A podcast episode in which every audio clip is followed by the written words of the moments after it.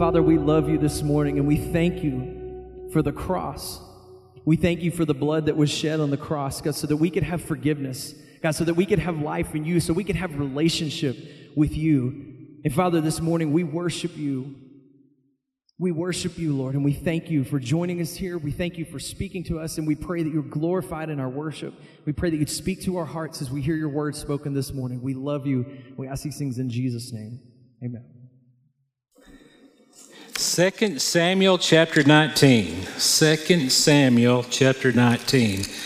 We're going to begin in verse 8. Lots of conflict in the world. Lots of conflict now. There was lots of conflict back then. You have Absalom and David in conflict. It causes a civil war.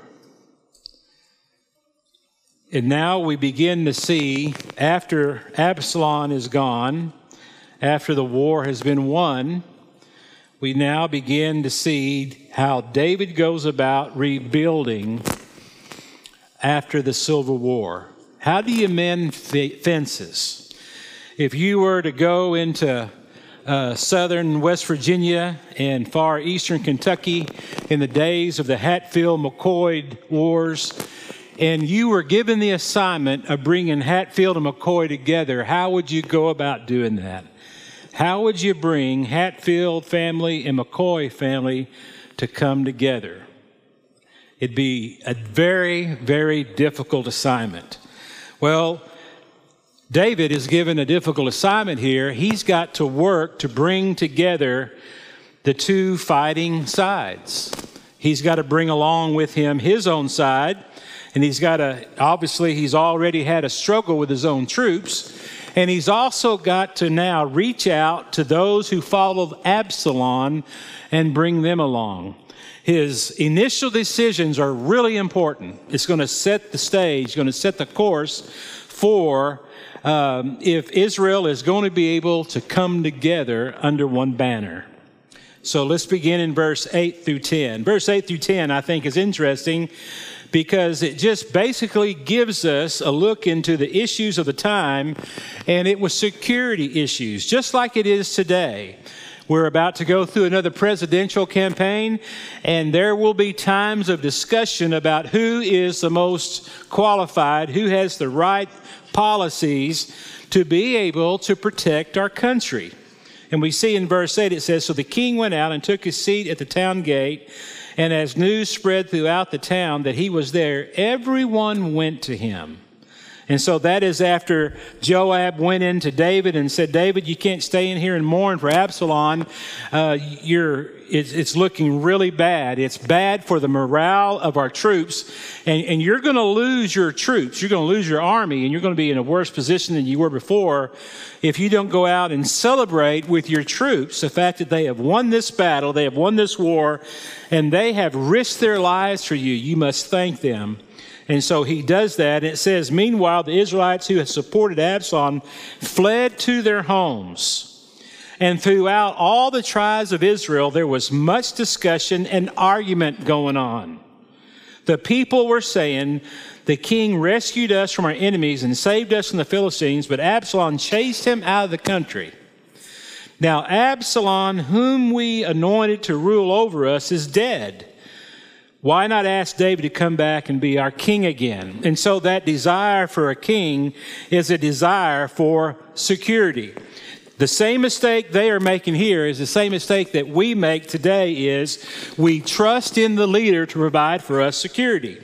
And that's one of the reasons why the people desired a king back in those days is they wanted to be like everyone else and they really believed that a king was just what they needed to be secure and to have um, a strength to be formidable and be able to withstand against the enemies that would come their way.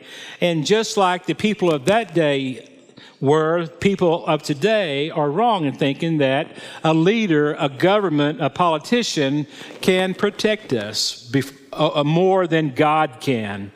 But nevertheless, they're going through this process, and their reasoning is, you know, now David won the war, and Absalom is dead, but Absalom drove Jerusalem, drove David out of Jerusalem, but now Absalom is gone, who we followed, and so our security is not quite certain at this point.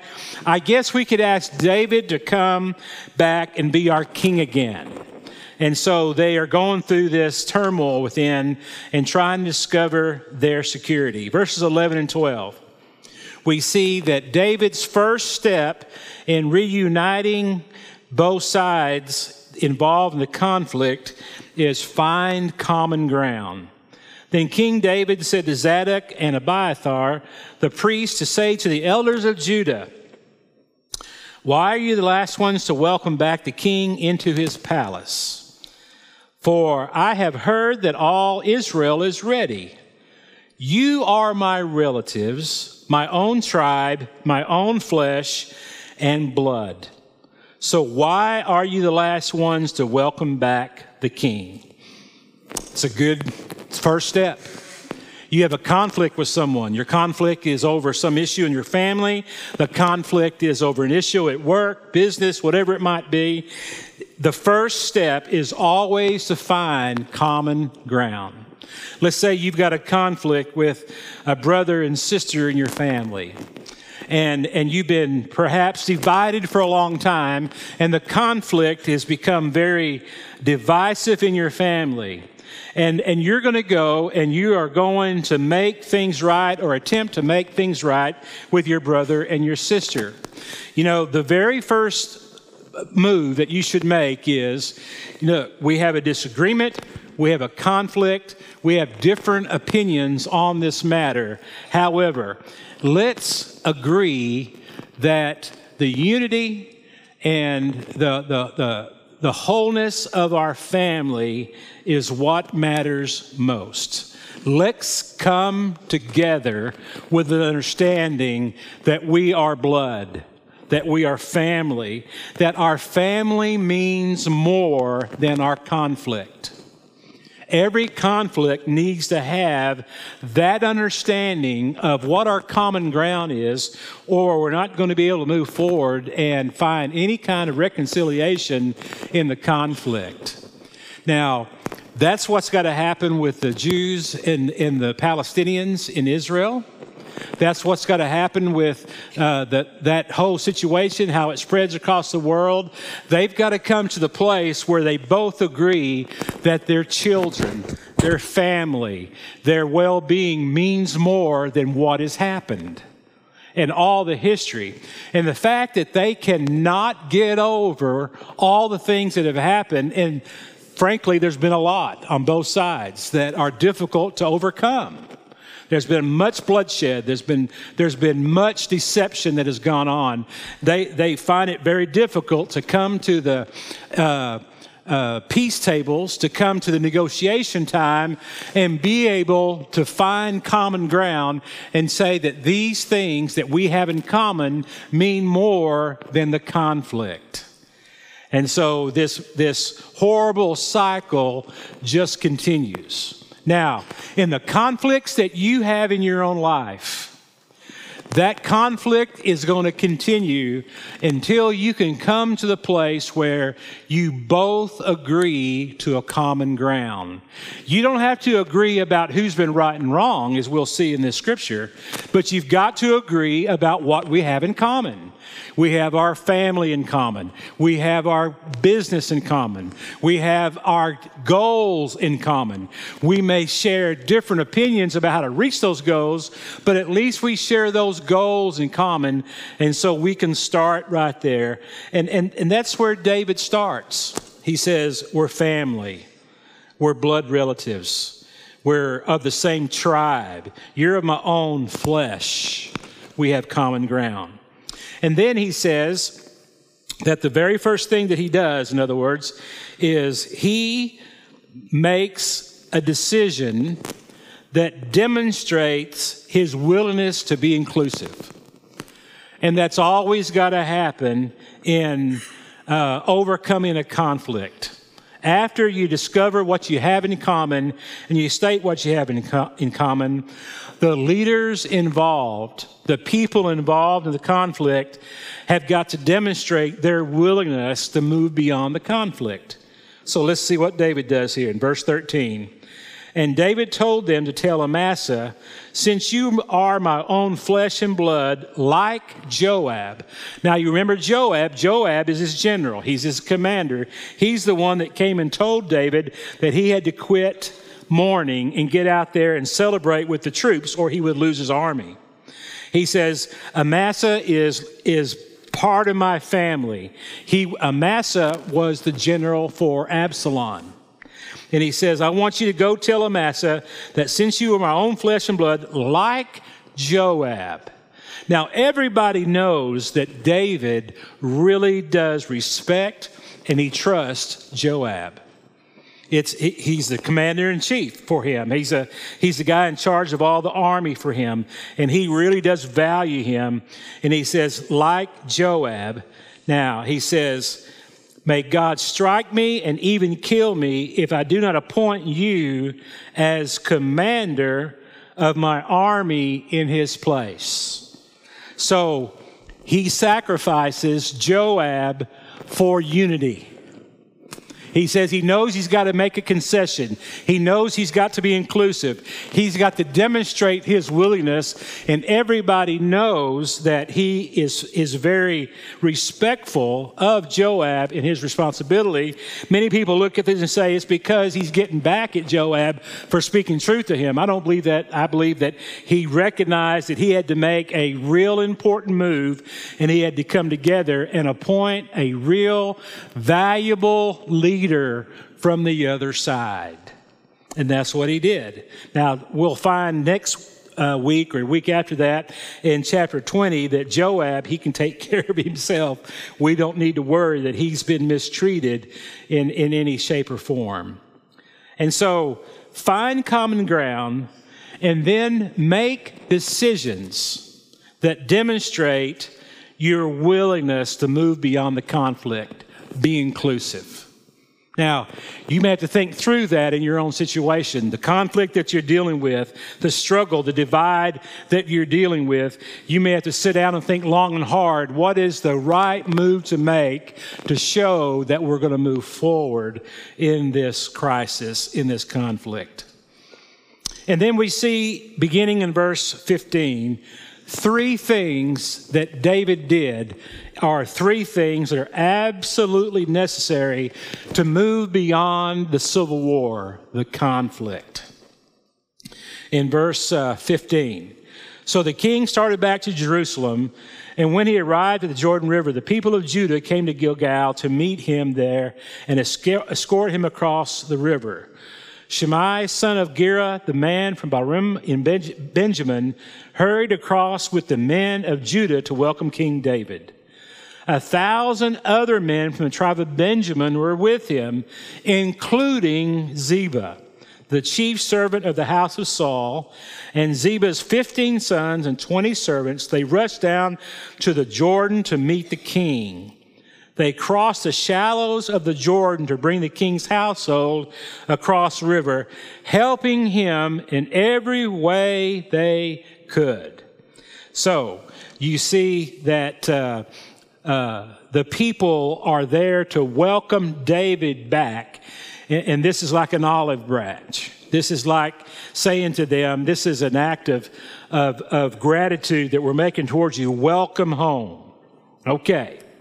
The first thing we see David do is forgive. It says there in the second part of verse 18, as the king was about to cross the river, Shimei fell down before him. My lord the king, please forgive me, he pleaded. Forget the terrible thing your servant did when you left Jerusalem. May the king put it out of his mind. I know how much I sinned. That is why I have come here today, the very first person in all Israel to greet my Lord the King.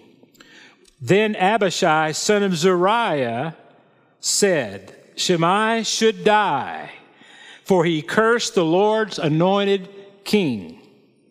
Now, Abishai is saying this we need to do away with all the opposition, and you need to begin with Shimei. I stayed with you, David. I was loyal to you. Shimei was not.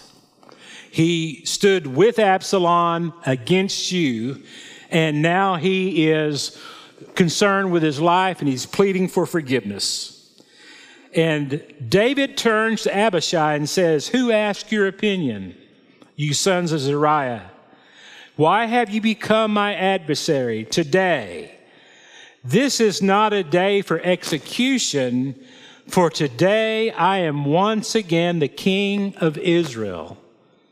Then turning to Shimei, David vowed, Your life will be spared. That's an interesting statement he makes. Why are you standing against me here? Today is not the day for execution. Today is the day for celebration because I've been placed back in the place of authority. And he forgives Shimei. Now, you may be struggling with betrayal. You may be struggling with uh, someone slandering you. You may be struggling in a conflict with someone that has uh, tried to harm you or your family. And there has been a division, there has been a conflict. After you have found common ground in the process, and after you have shown a willingness to be inclusive or to make some commitment to the relationship, you have to forgive. There's no way that David is going to be able to be the king and be the leader of these people unless he's willing to forgive. And, and David obviously understands that. The only way we can get over a conflict is if we're willing to forgive and move forward. The second thing that we see here is found in verses 24 through 30. Now Mephibosheth we're back to the conflict between Ziba and Mephibosheth. Remember, Mephibosheth is Saul's grandson. He was crippled. And David looked around after he became king and after he arrived in Jerusalem, and he says, Is there anyone remaining from Saul's family which I can show some kindness to? It is reported back to him that there was the crippled guy, Mephibosheth, and David took care of him. David made sure he had plenty of food, he had land, he had all the provisions that he needed. Now, when Absalom drove David out of Jerusalem, Mephibosheth didn't go along with David. He stayed and there was a conflict. Ziba, his, his, the guy that was assigned to care for Mephibosheth, he shows up with his two donkeys and he was asked, Where is Mephibosheth? And he said, I tried to get him to get on one of these donkeys and follow us, but he wouldn't do it. He's waiting for, for Absalom to come, and he believes that he is going to have the rights to what Saul was responsible for and to give him. So he, he's playing, you know, the percentages. Now, who's lying? Mephibosheth or Ziba? That's a pretty good discussion. Now, I personally believe that Mephibosheth is the liar. That's what I personally believe. I think the evidence shows that. And so if I was provided these, this story and I was serving on a grand jury or a jury and I had to decide who was the liar, I would vote that Mephibosheth was the liar because I think he had the most to gain by staying there with Absalom. And frankly, he had, um, he had that on his side. And so it says, Now Mephibosheth, Saul's grandson, came down from Jerusalem to meet the king. He had not cared for his feet, trimmed his beard, or washed his clothes since the day the king left Jerusalem. Why didn't you come with me, Mephibosheth? The king asked him. Mephibosheth replied, My lord the king, my servant Ziba deceived me I told him, Saddle my donkey so I can go with the king, for as you know, I am crippled. Ziba has slandered me by saying that I refuse to come, but I know that my Lord, the king, is like an angel of God, so do what you think is best. All my relatives and I could expect only death from you, my Lord, but instead you have honored me by allowing me to eat at your own table. What more can I ask? Now, look how David responds to Mephibosheth. You've said enough, David replied. I've decided that you and Ziba will divide your land equally between you. Give him all of it, Mephibosheth said. I am content just to have you safely back again, my lord the king. Overcome with satisfaction that he's not slain. But notice David, he doesn't deal with right and wrong. He doesn't deal with who's at fault. He doesn't deal with who was the liar and who wasn't. He knows that at this time, reconciliation is the best thing for all parties. And it's not going to do any good to hash out who betrayed him. Was it Ziba? Was it Mephibosheth? David doesn't even hint who he thinks the liar is. He just knows that for the rebuilding of the nation, it is very important that he just reconcile Mephibosheth to the tribe. Take care of him. It was the right move. And when you're involved in a conflict, you have forgiven. And part of that forgiveness is this there may be an issue, there may be a matter, there may be hurt, there may be a pain, there may be something that took place, and you just simply can't resolve the issue. The matter is unresolvable. And, and matter of fact, if you spend time talking about about who lied, Ziba or Mephibosheth, you may get involved in the conflict all over again, and it takes you further away from where you need to be. And sometimes, depending on the situation, the very best thing to do is just to let it be and recognize that the relationship means more than the conflict. And that's what he's doing. Now, whether you realize it or not, for a man and a woman to be married for 40 years, for 50 years, for 60 years, whether they even know what the word means, they have learned how to reconcile. Right? If, if, if brothers and sisters have been friends for many, many years, they have learned how to reconcile. Because in life, there always comes conflicts that cannot be resolved. It can't be resolved.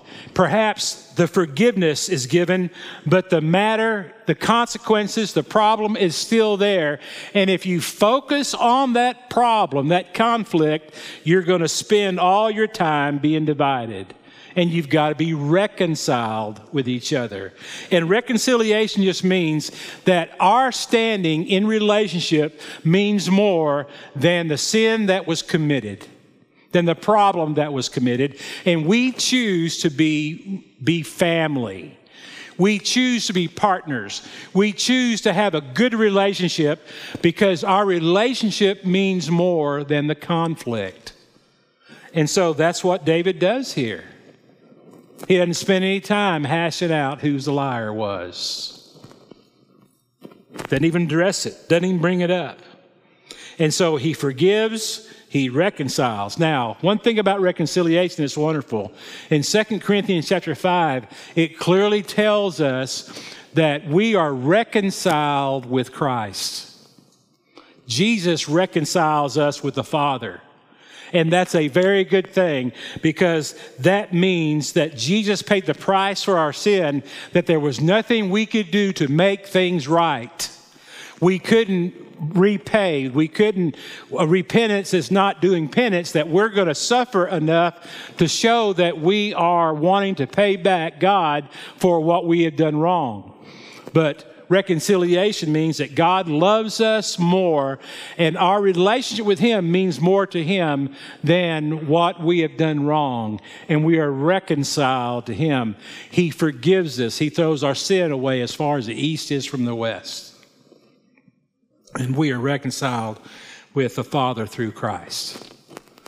I'm so thankful for that. Where would we be without that? Well, there would be no hope there, there'd be no possibility of being right with God. But Jesus paid the price, and so we are reconciled with God. There are marriages that need to be reconciled.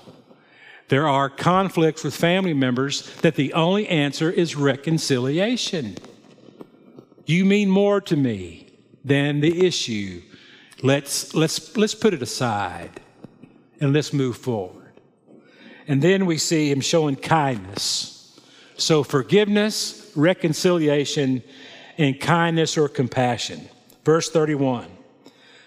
Barzillai of Gilead had come down from Rogelim to escort the king across the Jordan. He was very old, 80 years of age, and very wealthy. He was the one who had provided food for the king during his stay at Mahanaim. You remember when they had the barbecue, they had the goat cheese and the goat's milk. Come across with me and live in Jerusalem, the king said to Barzillai. I will take care of you there. No, he replied, I am far too old to go with the king to Jerusalem. I am 80 years old today, and I can no longer enjoy anything. Food and wine are no longer tasty, and I cannot hear the singers as they sing. I would only be a burden to my Lord the king. Just to go across the Jordan River with the king is all the honor I need. Then let me return again to die in my own town where my father and mother are buried. But here is your servant, my son Kinnam. Let him go with my lord the king and receive whatever you want to give him. Good, the king agreed. Kinnam can, will go with me, and I will help him in any way you would like and I will do for you anything you want. So all the people crossed the Jordan with the king. After David had blessed Barzillai and kissed him, Barzillai returned to his own home. The king then crossed over to Gilgal, taking Kinnam with him. All the troops of Judah and half the troops of Israel escorted the king on his way. So let's just review what we've learned. We've had a conflict. Hatfield and McCoy, South against the North, the Civil War, Democrat against Republican, you know, um, and we're not able to move forward in the conflict. We're not able to, to even address it, bring it up. The very first thing is you got to find common ground. Find common ground. Talk about what you have in common. Okay? The second thing is if you're the willing party, you're the motivated party to make things right, to move beyond the conflict, someone has got to begin the process of making decisions that demonstrates the willingness to move forward. Inclusion. David said Amasa would be the, the leader of the army. He took Absalom's man to be the leader of the army. That was a demonstration that he was willing to be inclusive. That's what we must do. And as we move along, rebuilding the bridge, rebuilding the, the, the road between the conflict of the two parties, along the way, there's got to be forgiveness, there's got to be reconciliation, and there's got to be compassion.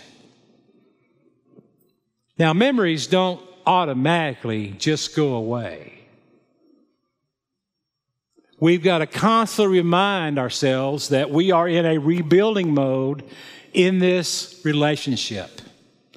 And so we have to continually find the common ground, make decisions that, that make, demonstrate inclusiveness, and we've got to be willing to forgive.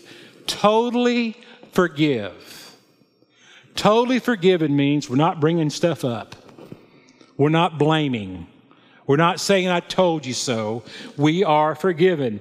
We are reconciling. We're not going to make things, uh, we're not going to bring things to the service of, of what we believe who was right and wrong about the matters because they're unresolvable. We can't move forward if we're going to hold on to that.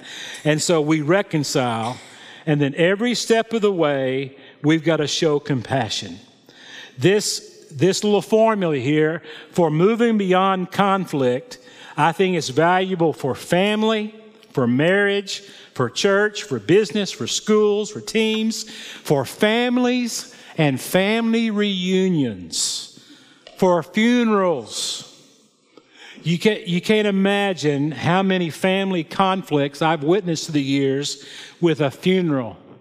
People can't get along. And when mama dies or papa dies or whatever it comes to be, the family, all those problems that they have held on to all these years, they come to the sur- surface in the funeral deal. And so this would help with that. There's got to be forgiveness. There's got to be reconciliation. There's got to be some compassion shown. In politics, oh my, what a, what a day this is for politics. I mean, we have got the PEG, anti PEG controversy going on in Washington today. That PEG, anti PEG controversy was a country church many, many years ago in the 1800s got a new preacher and the church had two deacons. And after the first service of the new pastor, one of the deacons walked up to the front of the church and, and he had a new felt hat with him.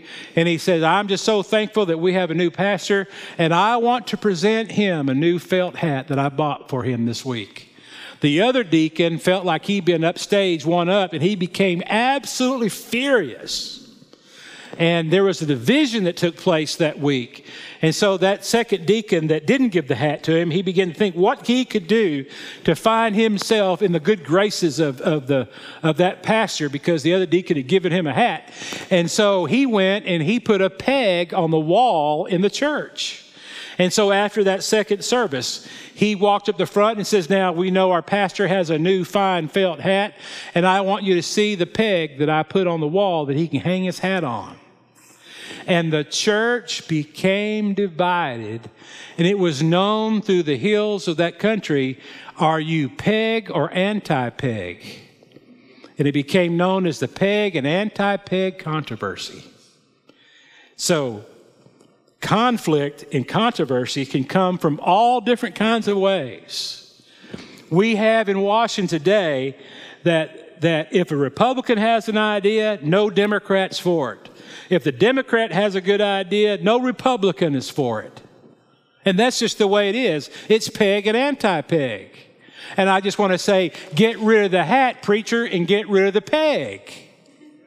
That's what he needed to do and say, I sold the hat and I took the peg off the wall. Now let's get on with business. Let's reconcile. And you two deacons, y'all quit fighting. That's what we've got to do. So if you're in a conflict, if you don't seem like you can move forward, if it is constantly just caught, wreaking havoc in your world, find common ground, make decisions that demonstrate inclusion, forgive, reconcile, and show compassion. Let's pray. Lord, we pray, God, that your spirit would move in our hearts that you'd help us, Father, to, as far as it depends on us, to be at peace with each other. We just pray, Lord, that we will be a people that honor your word, and Lord, that we are faithful to what you've called us to. We love you and we praise you. In Jesus' name, amen. Ushers, please come forward.